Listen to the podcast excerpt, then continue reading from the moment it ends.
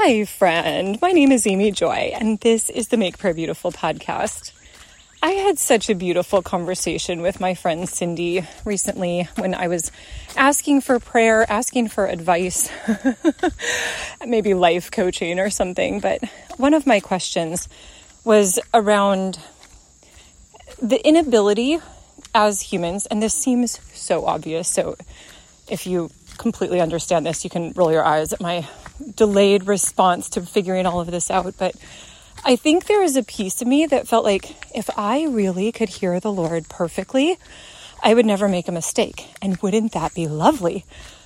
Oh, you know, if I could hear the Lord perfectly, I would never pay for something incorrectly. I would never spend a penny more because everything would be perfectly optimized. And it wasn't until I actually started thinking about that or saying it out loud, even, that I realized wait a minute, I am assuming that the Lord's perspective on money is that none of it would be wasted. but the reality is, what if I did hear really clearly from the Lord and never had any questions, and yet He chose to just have the money go in directions that didn't produce much fruit? You know, if I think about this because there were a lot of burnt offerings in the Old Testament. That's a lot of what you might consider good meat that was just literally burned up. And so, I, you know, you think, oh, but they couldn't have used that meat to feed the poor? They were burning it up. And yet, that was the Lord's instructions. And so, I think I wrestle with this because in my mind, it would seem like, well, the Lord would have this same kind of grid of preferences that I do, right? Wouldn't he like everything to be efficient and perfectly organized? But maybe not. I mean, it seems really obvious once you start thinking about it, but it's like, oh, you know, how many times have I thought, well, if I perfectly clearly heard heard from the Lord, surely I would have no relational distress. Oh, well, how well did that work out for Jesus, right? Like huh, here he was at the Last Supper offering the Last Supper to Judas, who was betraying him, still extending grace, still extending forgiveness. And yet there was no kindness reciprocated towards him. And so, ah, oh, this is, it's, it's, I'm not going to say it's wrecking me. That would be too strong, but it is deeply resonant for me right now that in this walk of faith, we walk forward with Jesus. And we do the best we can in obedience, with faith, with hope and expectation, with joy, with sorrow. what is it that Paul says? I've learned the secret of being content, whether in plenty or in want.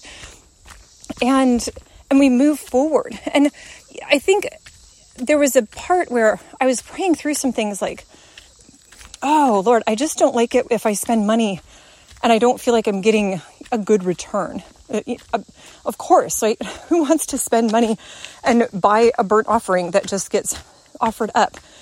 Who wants to live their life where they produce things that nobody consumes or that nobody is excited for? And and so I think what was so precious was Cindy's perspective on this. She said, you know, years ago, my husband and I went and did a counseling internship at a vineyard church in Colorado. And one of the things that they said is, we give you permission to fail because as you're praying and leading, we recognize that you will be in relationships and we want you to approach these relationships from a place of uh, empathy and understanding. We recognize that these kinds of counseling relationships are really a place of holy ground that that it's a beautiful gift that you're giving that said, if we really believe that God's grace is sufficient and that His love covers a multitude of sins, then we are not going to beat you up if you, quote unquote, fail to be perfect.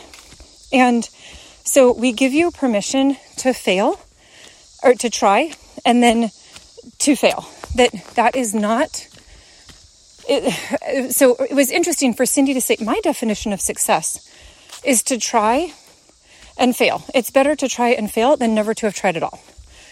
And that's an interesting concept. You know, I've heard that before. I'm sure you have too. But the idea of saying, do I actually agree with that? Do I believe that? Do I live as if that's true? Or am I so terrified that I'm not going to do it correctly, that I'm not going to do it right, that it freaks me out too much to even get started? So I'm wrestling through this for myself right now. I'm wrestling through the recognition that the Lord's decision making framework or his matrix of values is maybe not exactly the same as mine.